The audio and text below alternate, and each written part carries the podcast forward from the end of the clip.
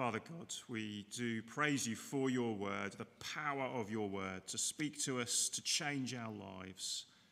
And so we pray now that you would do that. In our hearts, we pray that by your Spirit you would be making Jesus known to us. Help us to see clearly who Jesus is and what it means to follow him. We pray in Jesus' name. Amen. So, Jesus, the way, the truth, the life. When we use those words in normal everyday conversation, we, we use them probably slightly differently from what we see here. So we say things like, that's the way, uh, ain't that the truth, or uh, this is the life. You know, so uh, that's the way. You know, when we say that, we're usually talking about some kind of human technique or method to uh, get the job done. You know, how do you make the perfect Christmas pudding? Well, if you're asking that on the 4th of December, the answer is you're too late, isn't it? Because you're supposed to, the way to make a Christmas pudding is you're supposed to start on Stir Up Sunday, which was two weeks ago. So you're, you're really way past the date for that. That is the way, though, to do it. It's the way that you make a Christmas pudding.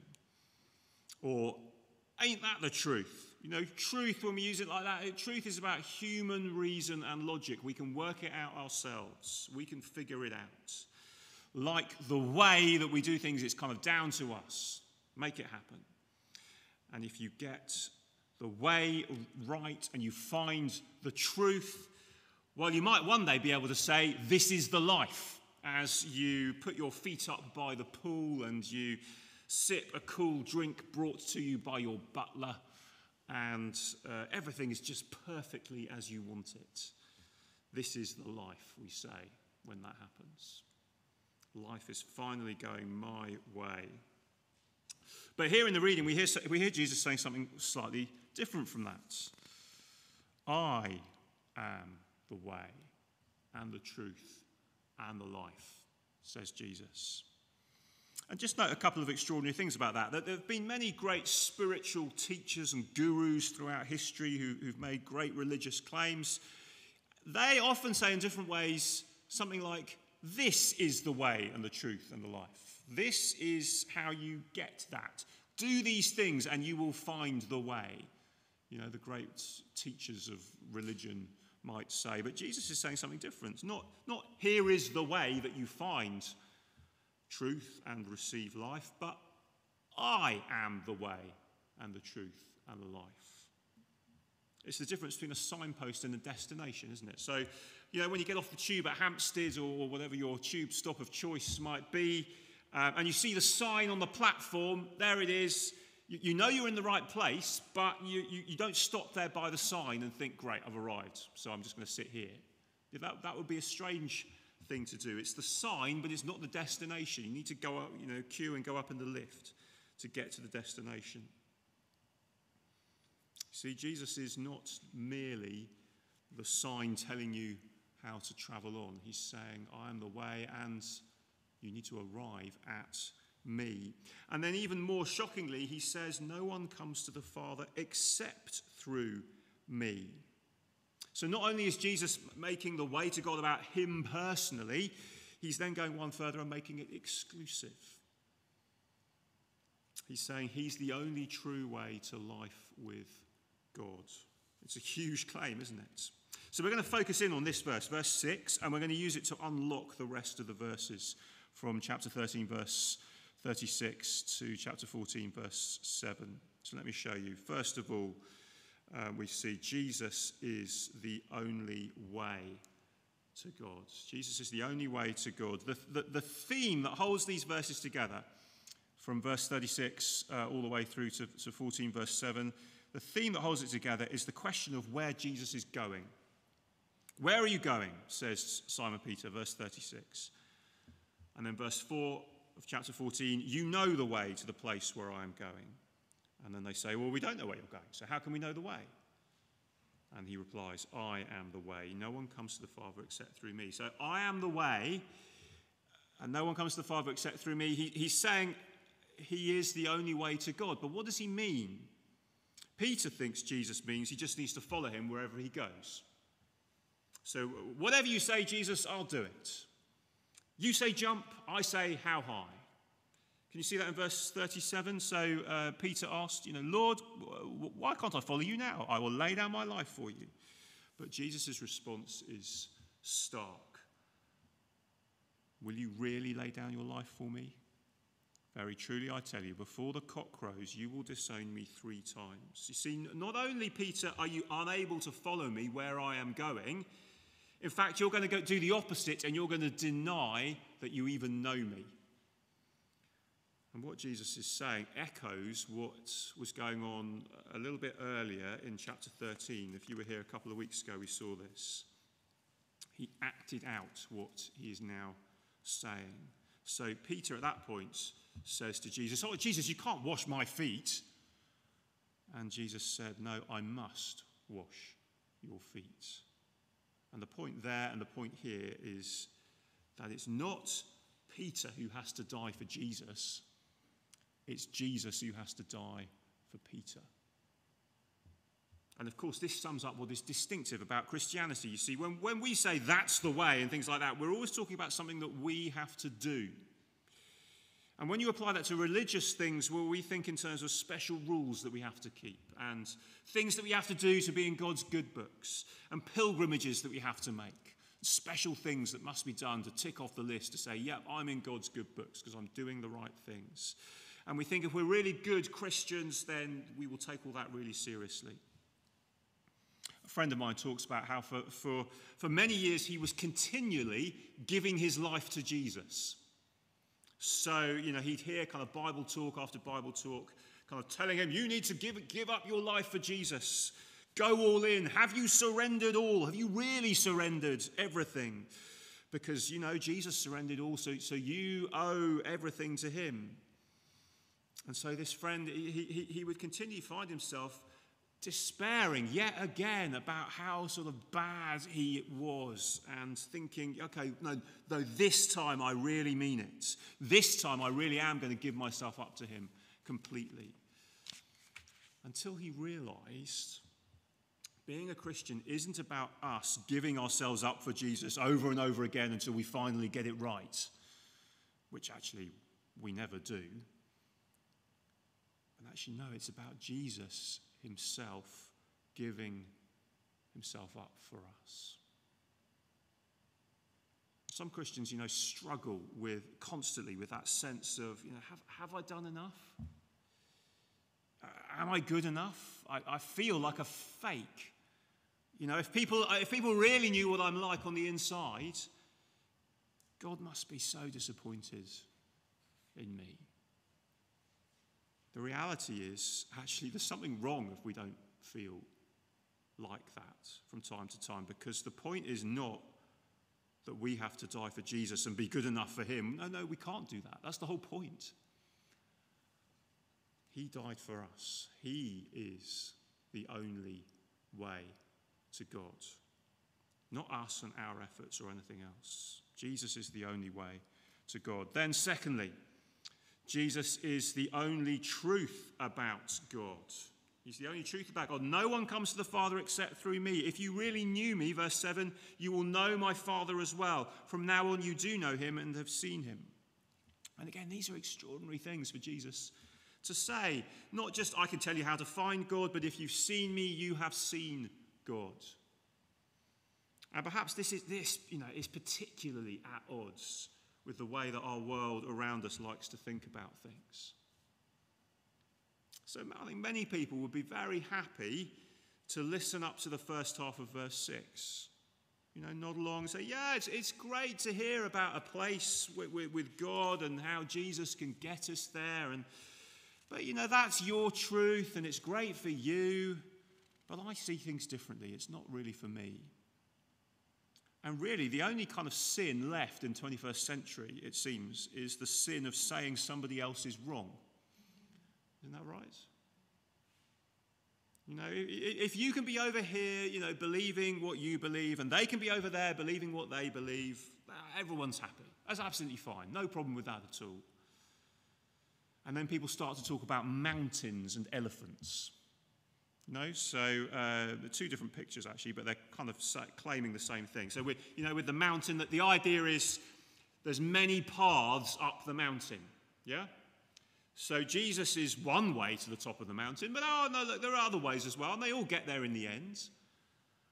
Um, or, or with the elephant, it's the idea of it's this picture, isn't it, of these blind people and they're all groping around, and one person, they're all feeling this elephant and wondering what it is. And one person is saying, It's a tree, because they've grabbed the leg and they're feeling this thing which feels like a tree. And then there's another person over here saying, Oh, it's a snake, because they've got hold of the tail. And of course, the point is, well, they're both right and they're both wrong, because neither of them can see the whole truth. So, do you see many paths, partial truth? No one can say they've got the whole truth. But actually, the problem with both of those pictures, the mountain and the elephant, is that in order to tell that story in both cases, there is, there is someone who claims to see the entire truth about the situation, isn't there? And that's the person telling you the story. So, you know, you Christians and you Muslims, you know, you need to realize you, you've just got part of the truth. What they're, what they're not saying when they say that is actually it's me who has the whole truth because I can really see what's going on, and that it's you Christians and Muslims are really saying the same thing in different ways. I'm the one who sees, is what they're saying.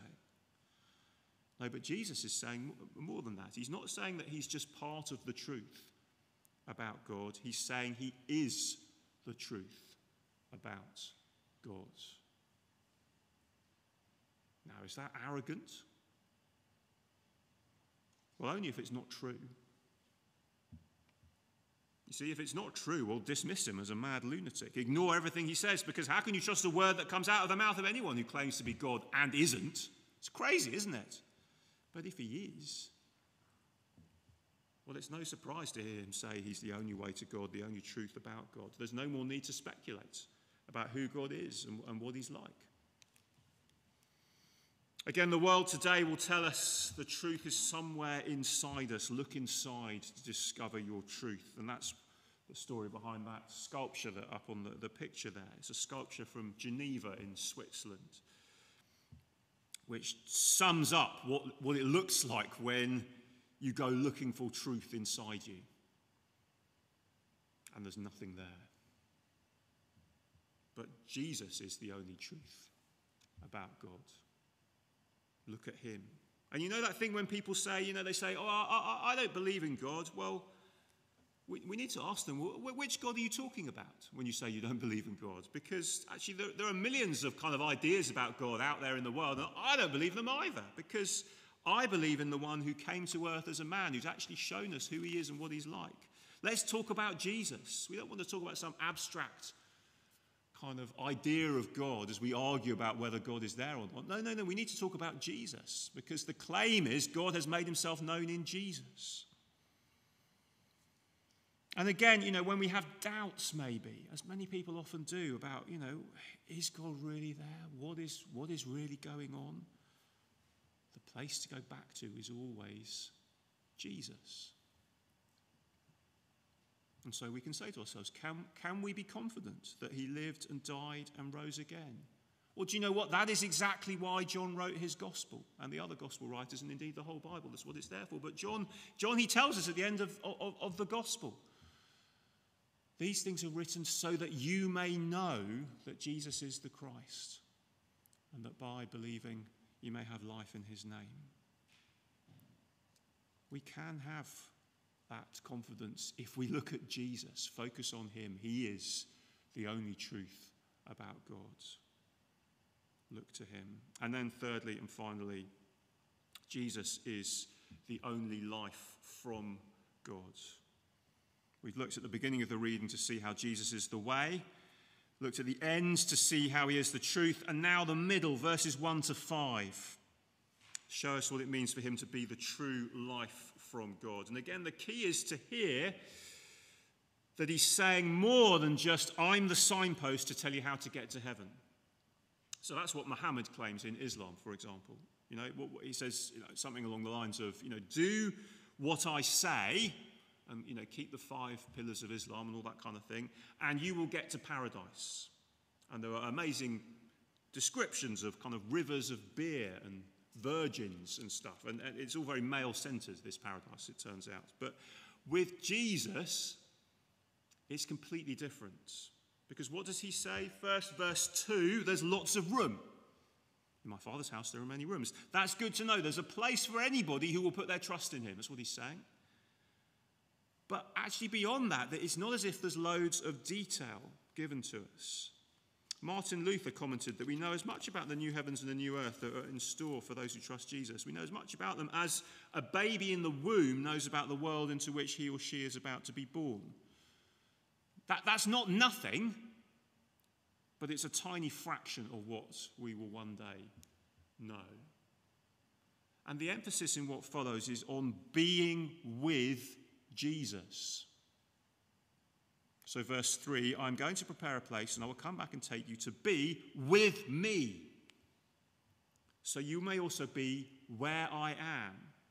See, it turns out the best thing about what is in store for those who believe and trust in Jesus, as he asks in verse 1, is that Jesus is there. It's the same in chapter 17 when Jesus is describing eternal life, and it's actually a prayer that he's praying in chapter 17. And it's kind of written out for us, an extraordinary prayer. But he, he, in this prayer, he says, This is eternal life, that they may know you, God, and Jesus Christ, whom you have sent. Eternal, how do you sum up eternal life? Knowing Jesus. It's the same at the end of the book of Revelation, where the vision of the heavenly city is revealed in kind of highly symbolic language, but with a very clear message Jesus is there. Jesus and his people get united in heaven like a bridegroom and his bride. That is the image that we get.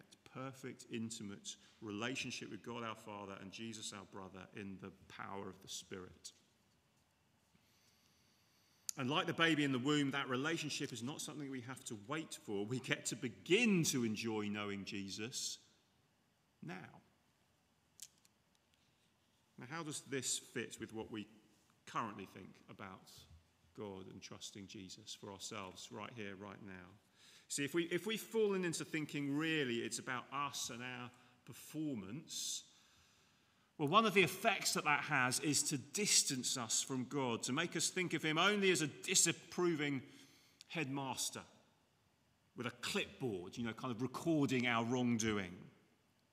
I need to update that image now because schools don't uh, do it like that. They do it with apps, don't they? Sort of, you know, you've just got strike against your name, and your parents get live updates through the day of all the things you're doing wrong. Well, we certainly do anyway.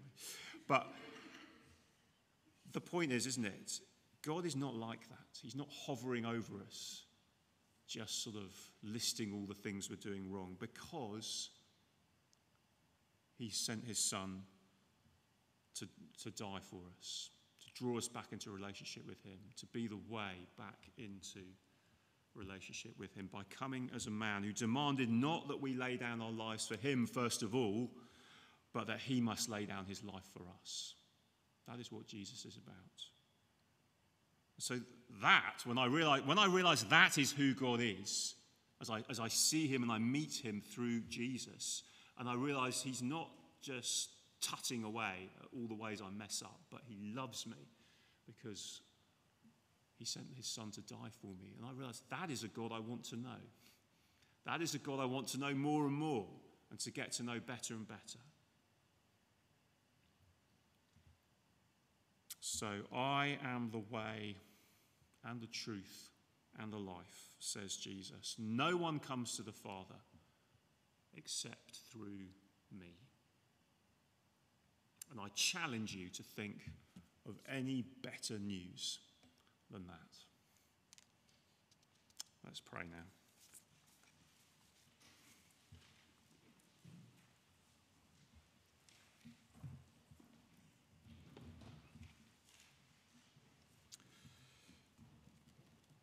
Father God, we thank you for Jesus. We thank you for who he is, for how he gives us not uh, a, a, a religious technique to get back into your good books, not just some tips and hints about how to live our lives. But he came so that we might know you in him. And so today, by your Holy Spirit, might we know him more and more, better and better. And as we prepare to spend eternity with him, would you more and more make us like him day by day as we see who he is, the way, the truth, and the life? We thank you for him. In Jesus' name, amen.